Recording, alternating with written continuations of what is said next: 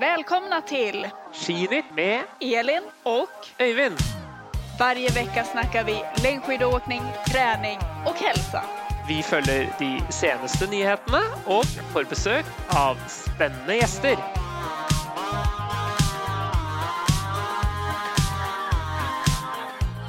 Välkomna till ett nytt avsnitt av Skidnytt. Idag tänkte vi dela med oss om våra tankar om hur man kan tänka kring sitt träningsupplägg som motionär. Många av er lyssnare har ju heltidsjobb, familj, hus och samtidigt så vill man utveckla sin skidåkning eller, ja, eller få tid för att träna för hälsans skull. Men hur ska man då tänka för att få ihop livspusslet? Vilka träningspass ska jag prioritera? för att få ut så mycket som möjligt av den tid jag har. Det tänkte vi gå in lite mer på idag. Men innan vi går in på det så ska vi snacka lite med Öyvind och såklart kolla på veckans nyheter. Och glöm inte att skicka in era frågor eller tips på idéer på vad ni vill höra i podden. Och det gör du genom att mejla till podcast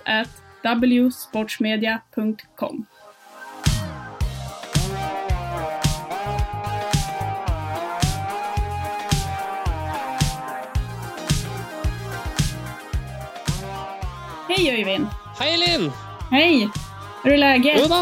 Har du, er du frisk? Ja, nesten. Uh, det, har vært, det har vært litt lite trening denne uken her. Nesten bare Jeg rakk eh, lørdagsintervallene. De måtte bli prioritert. Så vi løp eh, fem ganger fire minutter med vogn uh, opp til Grefsenkollen på lørdag.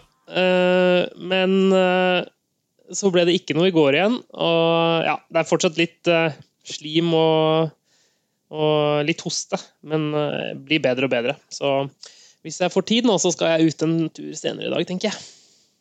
Jeg tenkte også å komme ut her efter jobbet. Ja, Vi har ganske fint väder ja idag. men du har vært, du har vært i, Ja, vi er ganske fint, vi også. Men du har jo vært på, Mm. vært på jobb i Vålådalen, har du ikke det? Ja. Ja. ja, presis. det stämmer. Eh, så der hadde vi litt varierende väder, men mestadels helt okej Jeg, fikk bare, jeg så bare et bilde av at det så veldig dårlig ut, jeg. Ja, då... Nei, men vi hadde faktisk stunder, stunder der det var bra også. Det hadde vi. Nei, men bra. Anders, da? Nei, ellers så er det ikke så veldig mye som skjer. Vi, um, vi uh, er jo en litt sånn uh, stille for stormen-periode i, uh, i hele langrennsverden, vil jeg si. Vi venter litt på sommersesongen er bak oss, og vi venter litt på at eh, snøen skal komme. Stille for stormen, vil jeg si. Vet du hva jeg skulle ville ta opp litt? Eller jeg syns at vi, som vi var inne på første avsnittet, det her med uh, svenska og norska. Eh, vi pratet ju mycket om hvordan vi skulle få ihop det her, kanskje spesielt hvordan jeg skulle forstå hva du sier, Men jeg syns at det funkar ganske bra hittills. Men jag tycker det borde ändå vara lite kul att ta upp några ord. Svenska, norska. Ja, det er jeg enig i. Ja. Så om vi tar upp alla växlar i skidåkningen. Ja, det heter jo da teknikker på norsk. Vi har jo ikke veksler, vi bruker jo ikke Dere er jo veldig sånn Bruker liksom som i giring på, på, som en, på en bil. Det er liksom veldig Så vi, vi sier forskjellige, forskjellige, de forskjellige teknikkene da, innen, innen hver stilart. Ja. Ja, vi säger olika växlar eller olika deltekniker. Ja. Men om jag säger växel 2, vad säger du då? Da ville jeg sagt enkeldans. Eh, Men altså, jeg er jo ikke sikker på altså Vi må starte her. Vi, Ja, jeg er jo ikke Ja, jeg tenker at Ja. Jeg tror nästan du sa Ja, ja, det kan godt tenkes. Altså, ok, men vi, så, vi, vi begynner Altså, klassisk, der har vi jo diagonalgang okay, där. ja, Da har vi sta, Ja, staking. Staking med fraspark. Hva heter det i Sverige? Mm. Staking med franskjut? Frånskjut? Ja, stakning med frånskjut, så de er ändå veldig like. Mm. Og eh, altså, diagonal. diagonalgang. Og så fiskebein. Mm, da sier vi saksning. Saksning, ikke sant? Mm. Ja. Eh, så det var klassisk. Det er ganske greit. Eh, og så hvis vi begynner da på den letteste teknikken, da, den du bruker når du Det er jo da friskøyting. Altså man skøyter uten staver. Det kaller vi friskøyting. ja, altså når du åker liksom typ eh, Lett- åkt Lett, veldig lett ut. Mm. Ja. Hva heter det på Mm. svensk? Det som er veksel fem for oss. Veksel fem for dere. Nettopp. Ja, Mhm. nettopp fordi det begynner sant? for det er det høyeste giret. Ja, nettopp. Og så det heter Friskøyting? Ja, friskøyting. Mm. Eller, skøy, Mm. eller, eller skøyting uten staver, men fri friskøyting pleier, pleier man å kalle det. Og så kommer man Mm. til den nest raskeste. Det er enkeldans i, på norsk. Mm. Det er veksel fire for oss. Det er veksel fire. Uh, ok, greit. Nettopp. mm. Så da, da tok jeg feil der. Jeg sa jo veksel to, ikke sant. Uh, og så er det da dob mm. dobbeldans. Det er jo veksel tre. Veksel tre. Nettopp. Mhm. Og så er det padling. Der har vi veksel to for oss. Og, vi, og så er det da Det er jo ganske enkelt for oss. Det er veksel ett, to, tre, fire, Det er veldig enkelt. Ni har jo litt roligere navn, Ja, vi har det. Dans, vet du. Det er jo som at man er på, på byen, på stan. ja, exakt. Eh, det høres litt kulere ut på dans da, enn med sånn veksel Ja. 1, 2, 3.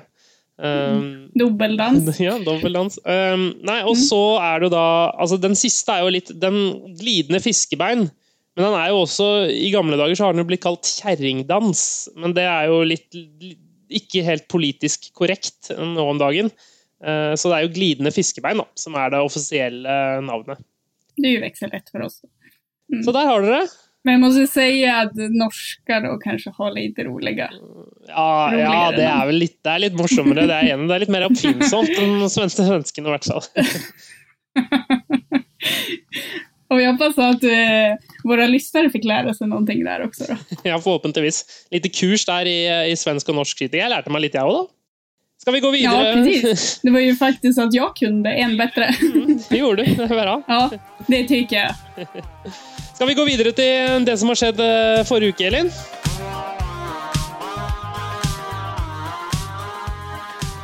Uh, nå i dag, altså nå de siste ukene, føler jeg at det har vært mye eh, jeg som norsk, eh, på norsk side, side det har skjedd mye. Men eh, eh, nå i dag så syns jeg så det, kommer, har det du kanskje mer å melde om, eller? Ja, jeg tror nesten det. Først så kan vi vel eh, ta opp eh, Mora skifestival, som var i helgen. Det var jo kul at de eh, har lagt ut snø og gjort en skidtävling så her på høstkampen. Ja, det var jo eh, veldig Försmak på säsongen. Ja, inte, har du kollat på tävlingarna? jeg, så, jeg så ikke på alt, men jeg, så, jeg måtte jo få med meg, lite grann. Jeg eh, har fått med meg litt, men jeg, har ikke, jeg satt ikke og så på alt. Det gjorde jeg ikke. Men det så ut som det var kule, kule tevlinger og, og bra eh, Fine konkurranser, og, og kul at de får til, får til eh, konkurranser så tidlig. Ja, men superkul. Eh, og det blir ju ofta så här när det blir en kort bana och varvlopp så där, det blir ju ganska så här fartfyllda tävlingar. Mm. Absolutt. og Det så jo, kanskje Forholdene så jo ikke sånn superfine ut. Det er jo, når det er ti plussgrader og man skal gå skirenn, så er det jo begrensa hvor, eh, hvor, bra det- hvor bra det kan bli. Men, eh, men det var eh, Nei, det var, det, var, det var kul å se og morsomt. Og det virka som at folk var taggad og, og klinka til. Og spesielt den 100-meter-sprinten. Det er jo ganske sånn Det, det var bra det ligner jo mye på det man gjør på vinteren også, sånn sett. Altså, det er jo 100 meter rett fram, og, og det Ja, det var uh, hard Men det er jo et roligt, ja det er jo kul, Altså, det er jo veldig publikvennlig. Det er jo kul å holde på sådana knockout-sprinter. Och där fick ni norsk seger. Hei, ja da, vi gjorde det. Og eh, sesongens første Det var jo den første konkurransen Ja, det var vel jentene først, kanskje. Altså, Dyvik tok vel uh, vinterens første seier, men uh, Ludvig Søgnen Jensen, Ludde, eh, vant supersprinten der foran Erik Silver. Han er jo veldig kjent for å være snabb han. Ludvig er, eh, han er eh, superrask, så han lever opp til eh, kallenavnet. Selv om han, han begynner å bli litt eldre nå, så jeg venter, jo egentlig bare på at det skal, det skal komme noen unge talenter og dytte han ned fra tronen. Men foreløpig så, så virker det som at han, han er den beste, da. Og han, han har vel kanskje ikke På rulleski så er han jo ikke Virker det ikke som at han er best lenger, kanskje, men, men han, den, på ski så er det ingen som tar han. Nei, han er Alltså, han är ju otroligt snabb. Alltså när man ser han åka också, man förstår ju knappt hur han kan röra sig så fort på, på skidor. Ja, Det er veldig fascinerende å se på, de beste. Det er, liksom, Ja. det er litt det samme som å se Usain Bolt eller de, de som løper fortest i verden. Det er, eh, Mm. det er et eller annet fascinerende med det. Och helst ska man ju se det i verkligheten också, för att verkligen förstå hur fort det går. Och så sen var det ju, ja, Mastardsloppet, då var det Dyvik och Gustav Berglund, ja. Men annars så, Jeg, jeg så bare en, ny... ja, en liten ting der fra det dameoppløpet. Jeg så Anna Dyvik mot Johanne Hagstrøm på oppløpet der. Det var litt eh, Det minte meg litt om femmila fra VM i eh, Oberstdorf i vinter. Hvor det ble litt trangt på siden. og Heldigvis gikk det bra med utstyret. og jeg, Det var vel ingen som ble veldig Men det, var litt, det ble litt trangt der. Jeg vet ikke om du har sett det? Jo, jag har sett det. Eh, Var det greit, eller var det jag såg det bara lite snabbt. Eh, men alltså, det, ja, det blir ju trångt. Så det är svårt att säga. Jag vet inte om det var korridorer Ja, där. Eller? ja, jag jag tror inte det, va? Och det ställer ju ofta till med problem, att inte, om det inte är, finns tydliga korridorer. Nei, det var i hvert fall eh, Det ble i hvert fall litt trangt der. Sen har det ju hänt lite grann inom eh, längdlandslaget. Eh, Lars Øber, ny lengdesjef i svenska lengdelandslaget. Men det lurte jeg litt på. Jeg vet ikke om du vet det, Elin, men altså, i Norge så har vi jo en langrennssjef som er eh, i Espen Bjervik, da, i Norge, som er liksom landslagssjefenes sjef. Eh, og så da har vi Eirik Mye Nossum, Arild Monsen og eh, eh, Ole Morten Iversen, som er trener for de tre landslagene. Eh, er det sånn at dette her er sjefen til landslagstrenerne? Eller er det enda flere personer i styre og stell der? Gud, nå stiller du svåra spørsmål. Ja, men Det er lov å si at du ikke vet. Nei, men, de, nei, nei, men de, han er vel sjef over landslagstrenerne. Okay. Ja, for jeg har inntrykk av, at, men jeg har inntrykk av at det er liksom litt, sånn der, litt flere folk og litt mer Har du noe som heter forbundskapten, eller for, det, Ja, og det er ju Anders Bystrøm. Ja, nettopp. Så han er også der. Men, for han er, og så har dere, men hvem er det som er trener for A-landslaget? Ja, det er jo Magnus Ingesson, Tom, Stefan Thomsson. La, Lars Jung Ja. Dere har litt flere, kanskje? Det kanskje vi har. Ja, ja. Skitt samme, er det ikke det dere sier i Sverige? Hva sa du? Skit i det. Skitt samme. Eller vad sa du? Skitt samma. Skitsamma, ja. Ja, skitsamma. Hva sier ni da? Nei, altså Jeg vet, jeg vet ikke om vi har noe likt ord, jeg. jeg bare Ja, du får anvende det svenske, då. Skitsamma. Ja, ja. Nei, men precis, så han skal jo inn igjen, da. Han har jo faktisk eh, vært med forut. Så han vet jo litt hva det innebærer. Men sen har det jo vært nyss kommet opp det her med at eh, TV6 skal bli en betalkanal. Vilket kan bli lite tråkigt för alla som är intresserade av att se världscupen. Ja, det, I och med att de inte ska sändas på SVT längre. det er väldigt veldig interessant, grej greie, det där at eh, det, är ju, det gjelder jo i Norge også, at eh, NRK eh, ikke lenger kommer til å sende det. Sånn at det ligger jo ikke åpent på den måten, men, men langrenn, har, som jeg har forstått, skal gå på TV3, eh, som er en eh, kanal som finnes i stort sett alle grunnpakkene. Da. Sånn at hvis du, hvis du har andre TV-kanaler enn NRK, så, så har du eh, uansett TV3. Eh, mens det sånn som jeg har skjønt det nå, hvis jeg har skjønt det riktig, er at TV6 nå ikke, Altså, du må betale ekstra eh, som en sånn ekstra sportspakke for å få tilgang til TV6. Mm, exakt. Det är... Det har ju varit gratis förut. Um, så att det är ju lite synd, måste jag säga, för, skid, för Det blir veldig spennende å se hvordan uh, eh, Sånn på sikt da, så, så er det jo ikke bra at, uh, at det er færre. For det kommer jo sannsynligvis til å være noen som nå da ikke får tilgang til, til å se verdenscupen.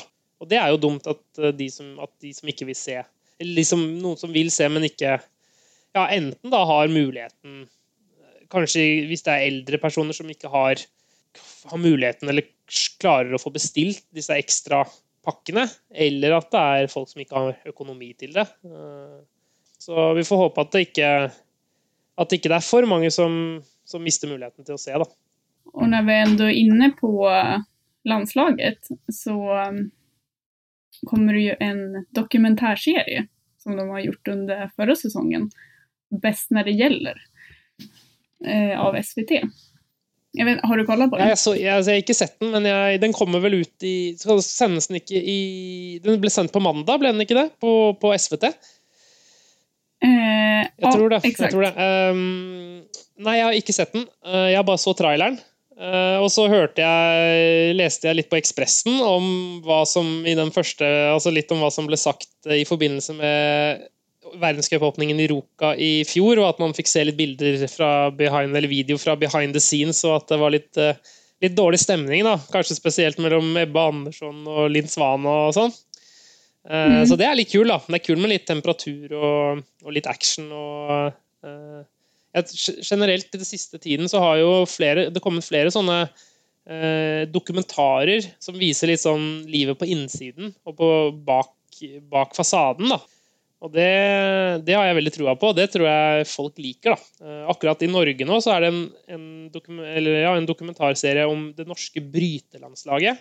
Som viser litt om hva de eh, holder på med. og Det er jo en veldig populær serie om Formel 1-sirkuset. Eh, som jeg ikke har sett, men som jeg har hørt at er bra, og som, som viser liksom livet bak, bak kulissene. Og det, det, her er jo en sånn Martin Jonsrud Sundby har jo også hatt det. Uh, ja, det stemmer. Sånn at um, jeg tror at dette her Jeg tror den kommer til å bli populær. Jeg tror sikkert det er noen nord nordmenn også som kommer til å følge med på det. Og ja, det er kjempebra. Jeg tror det kommer til å komme flere sånne i årene framover. Mm. Ja, jeg så faktisk det første avsnittet i går. men det som du sier, det er jo det at få være med bakom kulissene på noe sätt. Det er jo det man vill. Man vil se det fra en annen synvinkel på noe sätt. Og kanskje bli litt ekstra godt kjent med mm. utøverne. At du liksom, for du ser dem jo med startnummer og briller og lue og liksom alt, og så får du høre litt når de snakker til media etter løpene, men du vil kanskje bli kjent med dem litt, litt dypere, da. Og litt eh, Kanskje på hjemmebane, kanskje eh, i treningssituasjon, i Ja. Sånne type mm. ting, da. Ja, men man får jo mer lære kjenne dem og liksom Ja. Eh, på noe sett se hvilke personligheter de er, på et annet sett. Så det er kul. Ja, men eh, Det blir spennende å følge med. Jeg skal, jag ska få det med meg når det, när det Jeg har SVT her hemma i stua, så jeg skal få det, få det med meg i kveld. Eller på mandag, mandag kveld. Mm, det tycker jag. Hummelvik Grand Prix er jo da på norsk side av grensen. Så har det vært det største arrangementet.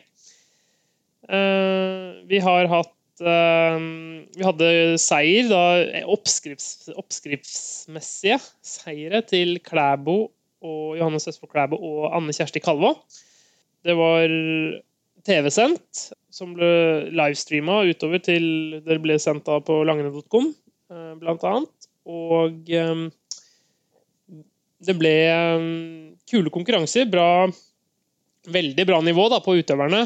Både Iversen, Tønseth, Bjørnstad Skar eh, og mange av de nest beste norske herrene var på start. Og eh, flere, altså veldig mange gode trønderjenter også, med, med Marte Skånes og Berit Mokstad i spissen. Så det var, eh, det var gøy, da. At man får til det er jo, Hummelvik Grand Prix har jo vært et, et rulleskirenn som har, jeg tror ble arrangert første gangen i 2013. Eh, jeg har faktisk vært med, var med de første årene. Eh, og har, de er flinke til å lage eh, lage skirenn og lage litt, litt, stas rundt løperne, da, med publikum og TV-sending. Så det var kult. Snakka litt om rennet, så var det jo For herrene så ble det jo litt Det ble gått hardt i den første bakken, og så ble det rote seg veldig Eller det roet seg litt når, eh, når, ingen fikk noe ordentlig luke. Og så ble det spurt mellom elleve løpere, da. Og der var Johannes eh, best. Eh, Emil Iversen ble to, og Sindre Bjørnstad Skar ble tre. Så det var ganske oppskriftsmessig den pallen der til slutt, da. og på I dameklassen så fikk Anne Kjersti Kalvå fikk revansje på, på Marte Skånes, som, som slo, eh, slo Anne Kjersti i 2019. I år så var det byttet i plass, og det var det Anne Kjersti som vant, rett foran, eh, foran Marte, da. Så, eh, men der ble det gått ganske hardt, da, for de skulle jo prøve å henge seg på gutta. De starta samtidig, noe vi kjenner godt til i langløp, Elin. Så Mm. Så det tror jeg ble, det ble ordentlig, ordentlig hardt løp for, for de jentene. Men morsomt å se, og, og bra, fint arrangement. Så ellers, eh, utover det, så er det vært eh, et par nyhetssaker. Da, at, eh, det har kommet nye øvelser inn i, inn i verdenscupen. Så det er jo da kommet inn eh, Det skal komme til til vinteren, så kommer det til å bli eh, teamsprinter, altså mixed stafett. Eh, det er det ene. Eh, hvor det er da fire eh, jenter Nei, fire, to gutter og to jenter på hvert lag. Og rekkefølgen er da altså Først er det starte med en kvinne, og så er det to mann som, eh, som går andre etappen og tredje etappen. Og så avslutter kvinnen igjen. Eh, Hva tror du om det, Elin? Det, det er jo et ett roligt innslag. Ni som har koll på skidskytte vet jo at eh, det redan finnes der. Eh, tyck, jag tror at det kan vara väldigt bra i och med att det kan vara fler länder som kan vara med och konkurrera tror jag. I och med att det kanske inte är alla länder som har eh, fyra starka herrar och fyra starka damer på de vanliga stafetterna. Men att man kanske har två damer, två herrar. Att det kan vara fler länder som kan vara med och fightas upp, högt upp. Mm. Ja, det blir spennende. Också, ja. Roligt inslag. Ja, det blir spennende å se hvordan det er. i hvert fall så kan man jo kanskje se for seg at det, det blir kanskje enda verre å slå Norge og Sverige og Russland da, da, fordi de er, det blir, de er gode. Men det er som du sier, så kan det hende at det er en del andre nasjoner som, som eh, litt mindre, da. Sveits kanskje, eh, Finland, eh, Frankrike, Italia, som kanskje kan ha muligheten til å hevde seg litt høyere, da. Um, skal faktisk, eh, de skal faktisk eh, kjøres i Falun uh, i mm. vinter. Så da får dere svenskene får, får muligheten til å følge det på nært hold. Ja. uh, Men vet du hvor den første kommer jeg, jeg, tror det er der, jeg tror det er der det skal kjøres ut. Det er det første, først, ut. Falun Ok, mm. første gang. Um, og så skal det også bli, blir det også teamsprint med en gutt og en jente på hvert, uh, på hvert lag. Da skal de, og de skal gå, der, skal man, der skal man gå seks runder hver, i motsetning til sånn som det er tre nå. da. Sånn at det blir jo enda flere vekslinger. Og ja, kvinnene som eh, Det er først, først kvinnen, og så mannen, og så eh, blir det da tolv runder da, med, med skigåing annenhver gutt og jente. Så det blir eh, Ja, då blir det jo ganske langt ennå, da. Ja, ja, ja. ja, det, Mm. ja.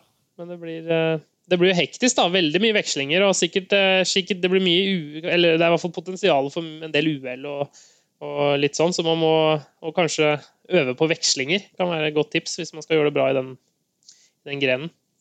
Det kan jo være et avgjørende moment ibland Ja. Skal vi rett og slett eh, Nei, men vi må, jo, vi må jo ha det med det siste også. Siste punktet her. Det er jo at vi må eh, snakke om det med obstruksjon og passering av eh, løpere i skirenn. For det merka i Norge det i hvert fall er veldig gjeng. Jeg tror den der femmila i VM den henger fortsatt litt i eh, hos eh, eh, løperne i Eller hos, hos det norske folk. Og Mhm. det at vi passerer at um, at ved, eh, Klæbo ble disket på den femmila, det var eh, litt surt. Og det at nå regelen er blitt litt justert, eh, det tror jeg mange er litt interessert i. Og, og det er jo blitt to, gjort to liksom, endringer. Det ene er at løperen som ligger foran, kan velge linje, men må ta hensyn til konkurrentene rundt seg. Sånn at eh, I motsetning til før så var vel altså egentlig ansvaret for at passeringen skulle gå riktig for seg, var på den løperen som kom bakfra. Mens nå så har også den løperen foran en liten eh, eh, en liten, eh, et, ansvar da, for, å, for å sørge for at eh, passeringen går fint for seg. Uh, og også at Men det kan vel enda, det er vel enda ja, lite diffust? Eller? Ja, det er jo Eller? diffust. Alt dette her er jo veldig diffust, ikke sant? Men det på en måte, i hvert fall, de har jo lagt på en liten, liten greie der, da. At eh, det er ikke bare eh, den som kommer bakfra, som har eh, ansvaret. Kanskje ergo Jeg tenker jo litt sånn det Bolsjunov gjorde der, og gikk ut til siden og Ja, liksom stenger døra helt, da. At det kanskje kan være litt, litt verre å gjøre nå, da, med de reglene, uten å bli straffa for det. Jeg trodde faktisk at man som først også hadde lite ansvar, altså beroende på så klart hvor nære den bakom Ja, är. nei, jeg vet ikke. Det virker i hvert fall som det er gjort noen små endringer der. Og det andre som er gjort, er at hvis to løpere går side om side, har de delt ansvar for å unngå å hindre hverandre. Jeg vet ikke helt hva reglene har vært før der, ja. men uh, dere kan gå inn på langrenn.com og lese alt om de uh, nye reglene der, i hvert fall hvis dere ønsker å gå enda dypere inn i det. Men uh, det er vel mest de eh, gutta som sitter på, i juryrommet, som kommer til, å, kommer til å måtte ta stilling til dette her, da. Men eh, det er i hvert fall gjort noen små justeringer der, da. Som, eh, så får vi se til vinteren om det Forhåpentligvis så blir det ikke, kommer vi ikke til å snakke noen ting om det, eller tenke noen ting på de nye, nye reglene. Fordi det ikke, de ikke trenger å bli brukt. Skal vi ta og gå inn på bekkens emne?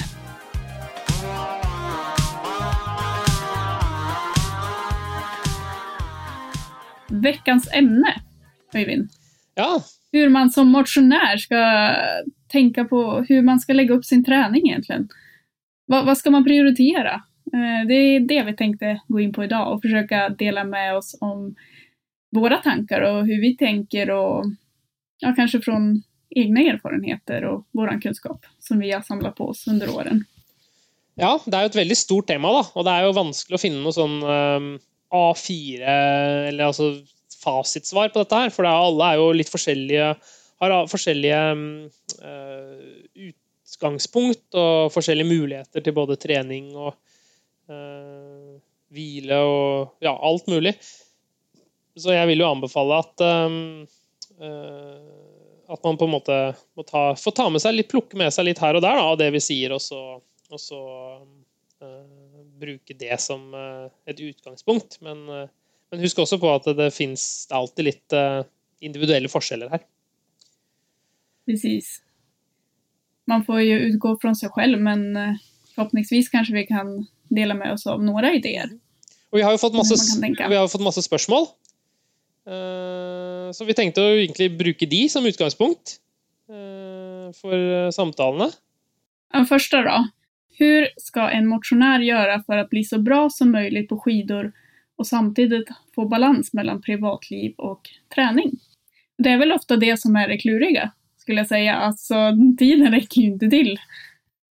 Dygnet har för få timmar ibland, känns det som. Ja, helt klart. Eh, ja, men jag skulle trycka väldigt mycket på planering. Att man eh, bestämmer egentligen utifrån familje, kanske barnens aktiviteter och allt annat som sker med jobb och allting. Att man kan försöka ha eh, vissa dagar när man ska träna. Om det då är före jobb, på lunch eller efter jobbet. Eh, Lite som du har Øyvind egentligen, at eh, lørdager da er det løpeintervaller med Magnus. Veldig, veldig bra poeng det, fordi vi legger jo Vi er jo Veldig mange av oss er i hvert fall vanemennesker, og vi har vi har liksom satt opp dagene våre at ok, mellom åtte og fire er det jobb, og så skal man hente på ungene, og så har det, ikke sant, er det noen dager de har trening. Og det er jo veldig sånn at det, du merker jo sikkert at noen dager er mer hektiske enn andre, og at det ofte er de samme dagene som er ofte mer hektiske enn andre. Og hvis du da klarer å på en måte finne de punktene i uka hvor du faktisk ikke, kanskje ofte ikke skjer så mye, eh, og at du klarer da å si at ok, mellom klokka åtte til ni på onsdag kveld, da jeg liksom, kan jeg sette av tid. Eh, Skriv det opp i kalenderen din, så at ikke det krasjer med andre, så at ikke du får andre ting å gjøre. Eh, Gjør på en måte eh, Gjør det til en rutine. Og da er det mye lettere å gjøre. Det er det samme som å pusse tennene før man legger seg på kvelden. Det er ofte mye lettere fordi det, når man har gjort det til en rutine, enn hvis man bare gjør det av og til. Eh, Så, så lag rutiner. Det er mitt beste tips, tror jeg, for det. altså. Mm. Och sen kanske också ja, tänka till, liksom, beroende på vad man har för jobb, kan jag träna i direkt anslutning till jobbet pre- precis innan eller precis efter att jag byter om på jobbet och sticker ut direkt. Och sen har jag kvällen fri. Eller som sagt innan. Det beror såklart på vad man har för jobb, men eh, det kan vara en bra idé. veldig mange har jo muligheten til å ta enten um, altså løpe eller sykle til jobb. Hvis du istedenfor å sitte Kanskje man sitter 20-25 minutter i bilen hver vei til jobb, så kanskje det er kø og mm, masse sånn, så ta heller øh, løp eller ta sykkel. Så får man gratis trening øh, øh, samtidig som man sparer penger også på å, Mm. på å gjøre sånne type ting. Kanskje till til med. Absolutt. Det Mm. Men, ok, hvor skal man legge timene sine, da? Det er et annet spørsmål vi har fått. Er skal, hva skal man prioritere? Ja, det forstår jeg at man kan kjenne litt så här, men hva skal jeg prioritere for typ av trening? For det er jo ofte kanskje ganske mye man vil få inn når man, om man vil bli bedre på till exempel skidor då, kanske du har ett lopp eh, som är målet och man känner att man vill utvecklas. Men jag skulle ju säga, ja men i alla fall eh, att man får ett eh, hårdare pass. Ett, eh, ett syreupptagningspass som sagt, eller ett intervallpass. För eh, det är ju inte att undgå att eh, syreupptag är en viktig faktor i skidåkning. Så minst ett eh, fartpass skulle jag säga. Där vi triggar hjärta och lunga. Eh, Men sen tror jag också att i alla fall om du ska köra ett längre lopp, att ha det som eh, mål, så tror jag att den här distansträningen också är viktig. Så att man satsar på att få in ett längre pass. Och det är ju väldigt olika på vilken nivå man befinner sig på. Det kan ju vara allt från en och en halv timme till fyra timmar. Det gäller att utgå från sig själv. Mm. Eh, Men jag skulle säga, och så sen gärna någon form av styrka. Jag skulle nog säga kanske ett till två fartpass. eh, Och ett till två distanspass och ett styrkepass. Om du tränar tre till fem ganger i veckan. Mm, helt enig. Jeg tror også det Hvis du får til én langtur, og så har du fokus på de to eller ja, to til tre hardøkter i uka, for det er ofte fint å være lettere å kombinere med eh, Altså det kan da være kort tid, da. Hvis du er ute løpeintervaller, eller hvis du har en skierg, eller eh, hvis du skal ha, dra på et styrkestudio sånn, så, kan du- så kan du gjøre unna økten ganske fort. Eh, Så det kan være fint i ukedagene. Så har du langturen i helgen. Eh, Og så kan du selvfølgelig legge på en tur eller to i uka hvis du har muligheten til det, da, til å, med litt roligere trening. Men eh, helt enig i at eh, Det är viktig poäng det du säger där med eh, intervallträning, att man kan göra det så effektivt under en väldigt kort tid. Jag har kört många gånger nu när jag har jobbat ett intervallpass som tar typ 50 till 55 minuter. Eh, kort uppvärmning, sen kör jag eh, 10 gånger 3 minuter med en minuts vila och så kort nedvärmning. på 40 minutter så Och har det, du ja, det, det tar ju inte lång tid, men det är ju riktigt effektivt. Jag blir riktigt trött kan jag Ja, lova, i det er, det, det er det är väl lite som dina lørdagsintervaller. Ja, ja, det hørtes verre ut enn mine lørdagsintervaller. Altså. Ja, nei, men det, jeg er helt enig i at eh, det, det, er, det er kort og, kort og effektivt. Og 40 minutter. Man tenker kanskje at det er lite, men det er faktisk på 40 minutter så rekker du veldig, veldig mye.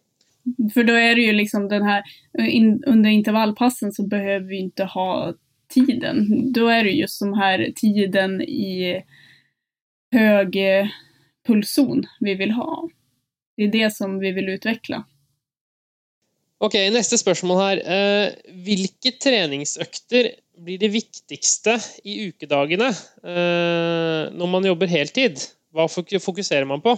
Og det har vi jo vært nettopp litt inne på nå. da. At, eh, men hvis du ser på, altså En ting er at man kanskje fokuserer litt på intensitet, i hvert fall hvis målet er å komme i god form. da, Og, og, og hvis man har et mål om å gå Vasalopp eller Birkebeinerrenn eller Marcialonga eller et annet turrenn, så, eh, så um, jobb på det. eh, og, og liksom ha, ha, intensitet på treningen. Eh, fordi for å bygge form og for å komme i bedre form, så er den beste treninga det er den treninga, intervalltrening, eller trening hvor man har litt høy puls. Så det vil jeg si. Men så vil også, kan man kanskje også analysere hvilke renn er det man skal gå. Skal man gå Vasaloppet, så kan jeg, og man skal sta, ha planer for om å stake det, eller et annet lokalt turrenn. I Sverige vet jeg at det er mange ganske flate turrenn som mange staker. Eh, og da er det viktig også å bruke, prøve å gjøre intervallene i staking. Eh, eh, og gjøre det i den riktige bevegelsesformen som, som, man skal ha til vinteren. Mens hvis man har mål om å løpe fort på Lidingøloppet eller på Stockholm Marathon eller på Eh, i Birkebeinerløpet, eller man skal gå Birken på ski eller Reistadløpet, som er veldig kupert, så kan det være bra å løpe eller eh, ja, gå på rulleski med, med fraspark.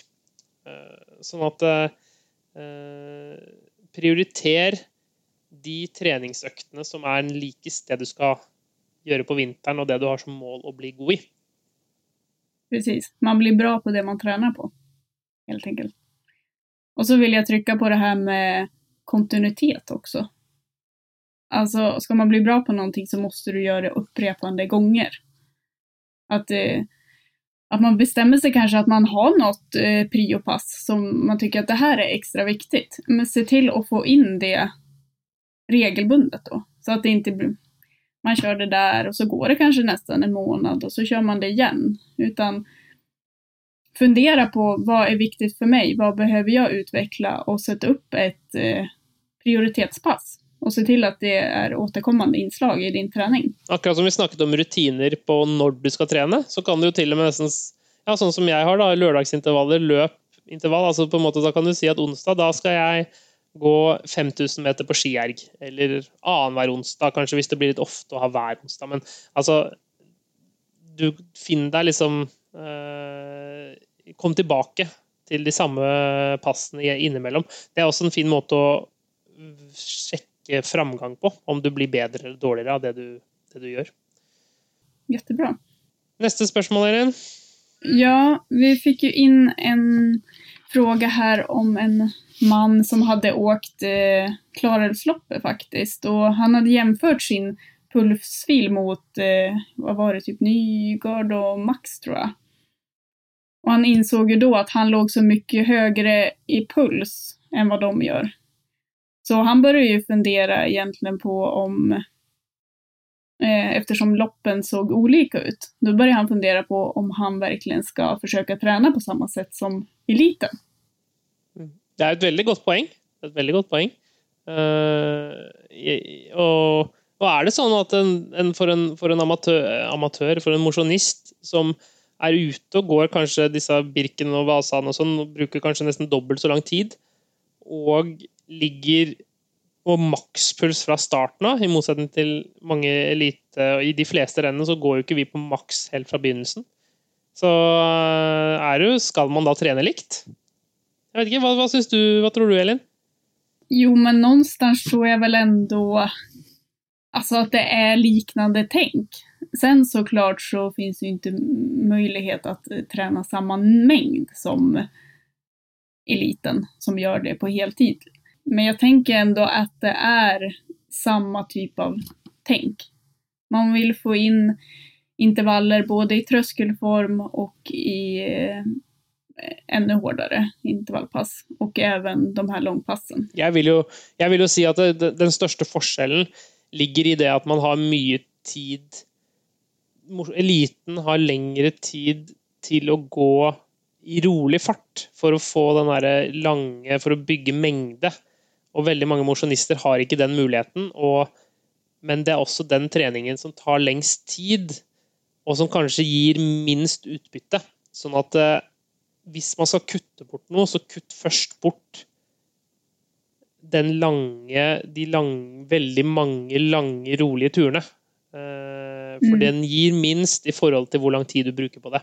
Og prøv heller å gjøre som, sånn som vi er sikre på. Jeg hadde kanskje to til tre hardøkter i uka. sånn normalt sett.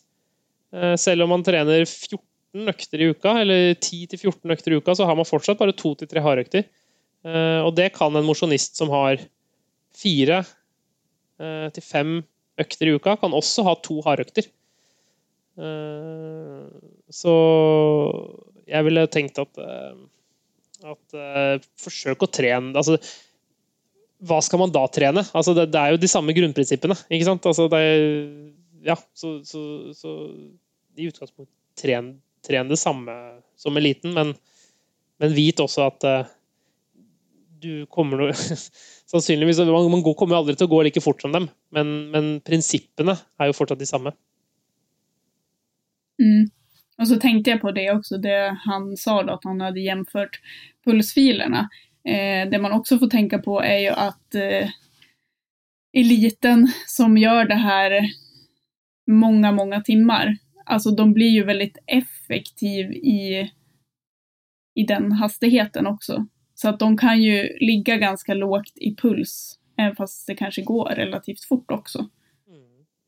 Jeg vil påstå at um, det, er, eh, det är forskjeller, og det er forskjeller i hvor god du er, men, men treningen, den, den syns jeg man skal uh, holde omtrent lik. Då.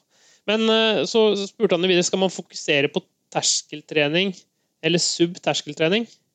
Ja, men jag tror att det är en viktig del. Eh, men du ska ju också ha med de hårda passen. Eh, och där tror jag man kan tänka lite periodisering egentligen. Att man kanske fokuserar på mer eh, tröskel i början av sommaren och eh, under egentligen sommarmånaderna och sen gå över mer mot ännu tuffare in mot hösten och säsongen. Eller hva tenker du? For jeg tenker at eh, både er jo viktig å få med. Ja, jeg er enig. Det er jo det som er den klassiske oppbyggingen på det. Og det, det, er, jo, det er jo en klassisk oppbygging på det fordi at eh, erfaring har vist at det er det som fungerer best. Mm. Ja, men det er jo liksom trøskeltrening. Eh, dere er som ikke er helt innsatt i det så innebærer det jo når vi eh, ligger på lakt, vår laktattröskel som vi kallar det. Alltså egentligen innan det dippar över och blir alldeles för mycket millimol, laktatmillimol Men det är ju Och det brukar man säga ungefär ligger vid fyra.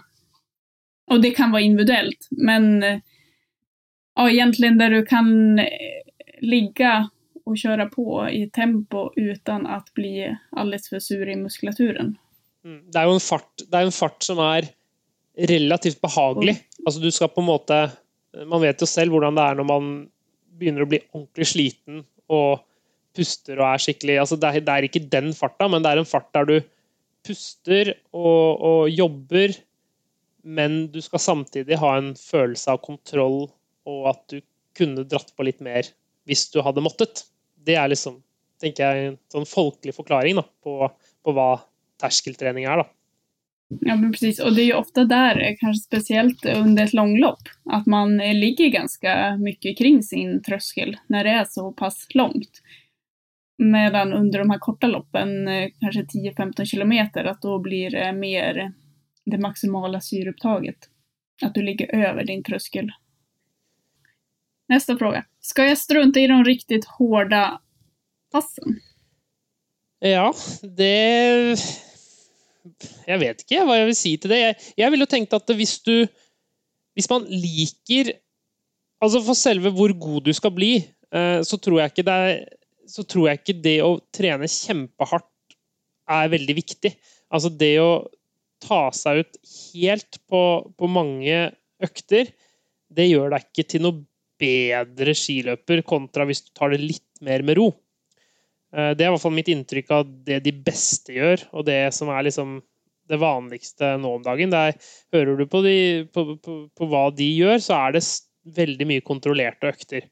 Uh, ja, så det er egentlig Jeg ville tenkt at uh, hvis ikke du syns det er veldig gøy å trene veldig hardt, så ville jeg tenkt at før helt før den siste Før vinteren kommer, og før du virkelig skal prestere, så er det ikke vits i å kjøre kjempehardt. Hva tenker du, Elin? Eh, nei, jeg er vel enig der. Så er det vel klart at eh, ibland skal man vel presse over grensene også for å utvikles. Det er sant. Nå, nå, nå, tenkte, nå snakker jeg ut ifra altså veldig hardt sånn Veldig hard innsats over kort tid. Men selvfølgelig, det, å, det, å, det kan jo være veldig hardt å gå en langtur på fem timer for noen også. Så at man må på en måte det, Og det er jo kjempefint. Ja, precis. Jag är nog inne på, som vi kanskje eh, pratade om i början, att eh, ja, men fokusera mer på de här tröskelträningspassen under sommaren och, och sen lägga in inslag av de här tuffare intervallpassen under høsten og jo nærmere vinteren vi kommer. Det tror jeg er en god, uh, godt råd. Uh, Fins det bedre måter å trene på for, uh, for, å bra, for å få en så bra tid som mulig? Ja, fins det bedre sett å trene på for å tävla hele loppet og få en så bra tid eller plassering som mulig i mål? Eh, og da utgår jeg fra at det er et langløp, ja, og, gisser jeg. Ja, og jeg ville også tenkt at vi, Det var jo det vi snakket litt om før også, at eh, forskjellen på elitetrening og, og, og mosjonisttrening at det, eh, Selv om det er litt forskjell i hvordan løpene blir gått, og hvordan man eh, Hvor lenge man er ute og sånn, så, så, så er, er, treningsprinsippene veldig mye det samme, altså. Eh, så jeg jeg tror ikke Det spørs jo selvfølgelig alt spørs jo hva man går ut ifra, men følger du de rådene, de grunnprinsippene som vi hadde, at eh, med fem økter i uka så er det én til to hardøkter, én til to langturer og én styrkeøkt, eh, så er det det viktigste. Og at hardtreningen stort sett er terskeltrening eller høy Altså ikke, ikke kjempehardt Eh, og når du nærmer deg vinteren, så kan du kanskje ha en av de øktene litt hardere. Eh, så er det de viktigste prinsippene. Og etter hvert som man øker på med mer trening, så trenger man kanskje aldri prøve å gå så mye over tre hardøkter på en uke. Men da legger man heller på langturer. Eh, og kanskje en styrkeøkt til, eventuelt. Vi har også fått inn en fråga av en mann som undrer hvordan han skal øke sin medelhastighet. Han eh, skriver att han har kört många en till tre mils pass och han har även åkt Vasan, men han tycker alltid att han har samma medelhastighet. Um, och han vill försöka öka den. Hur, hur ska han gå tillväga? Hmm, han må gå og vente til det blir bra føre, eller ta på seg lettere rulleskihjul. det er den enkleste måten. Nei, altså det er jo store hemmeligheten. Da. Hvordan gå fortere på ski. Og ja. da er vi igjen på at man må Det er det, all, det, er det alle strever etter, egentlig. Ja. Og da er det vel egentlig det vi har snakket om. At vi er nødt til å bare ja. gjøre de samme grunnprinsippene. Og, og uh, det er jo selvfølgelig Nå vet ikke jeg nok om, om den, denne personen til å vite Men hvis han ligger på 10 km i timen også på, altså på rulleski, så er det jo ganske lett å gjøre noe med hvis man, hvis man synes at man sliter når hastigheten blir høyere. For det er det jo mange som gjør at når det blir litt lettere At man ofte kan gå forbi, mm, gå forbi folk i bakke oppoverbakkene eller i tyngre terreng.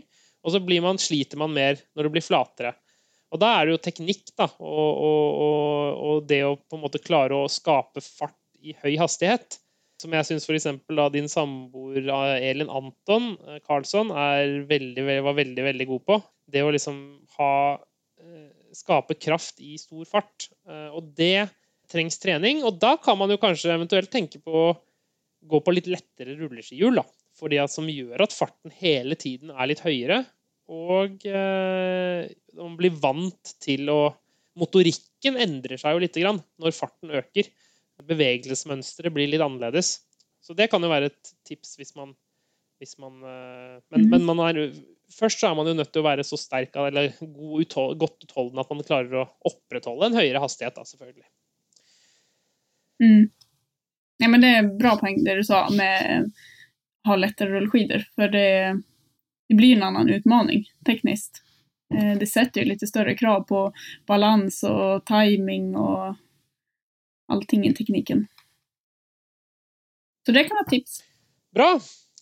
Men uh, mm. da har vi gått gjennom de spørsmålene vi har fått. Uh, bare send inn flere. Vi tar jo alltid opp uh, litt, her, litt, spørsmål her og der. Og vi kommer til å fortsette å komme innom det her temaet her med trening og, og hvordan bli en bedre skiløper jevnlig gjennom, gjennom, året. Så bare fortsett å sende inn spørsmål, og så skal vi ta, ta oss, prate om de uh, i en senere podkast. Ja, skal vi gå gjennom litt snart om hva som hender neste uke? Ja.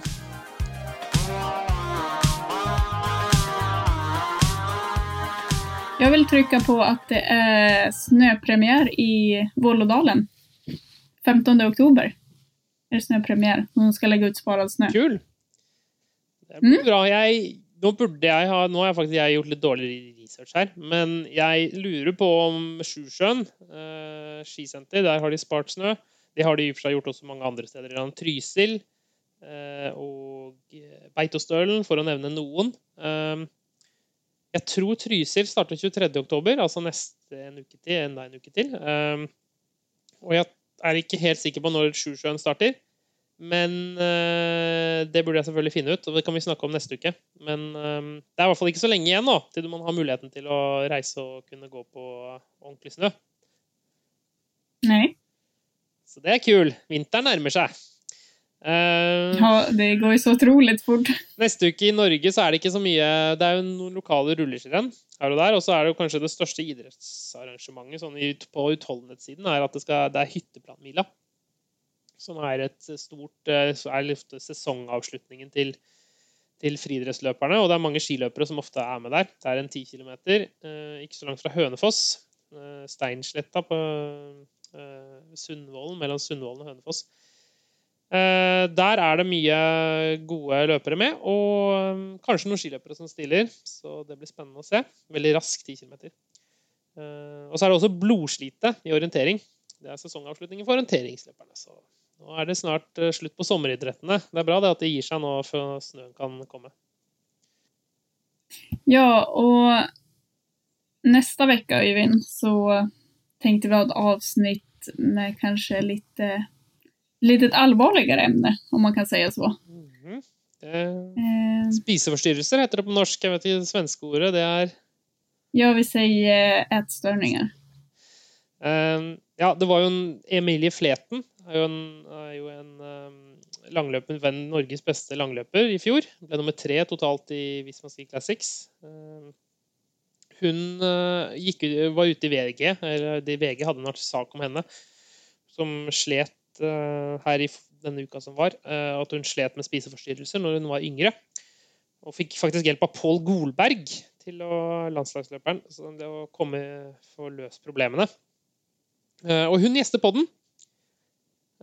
Så da skal vi prøve å snakke litt om et vanskelig tema som mm. mange kanskje ja, som, man, som, er, som, er, vanskelig, fordi det berører mange. Ja. Og det er Tyvärr så förekommer det ju en del inom sporten eh, och det er jo litt tabubelagt. Eh, men vi tycker at det er viktig å lyfta det her, så derfor kommer vi prate om det neste uke. Og da vil vi gjerne at uh, dere kan Eller hvis dere har spørsmål, så send dem inn til uh, Spør Emilie om noe. Spør oss om noe. Uh, hva som helst. Eh, så, så, send spørsmålene inn til podkast at wsportmedia.com. Eh, og så skal vi eh, ta noen av dem og spørre Emilie om, hun, om hun har noen gode svar til, til dere der ute. Så da ses vi om en uke, da. Da takker vi for oss. Hei.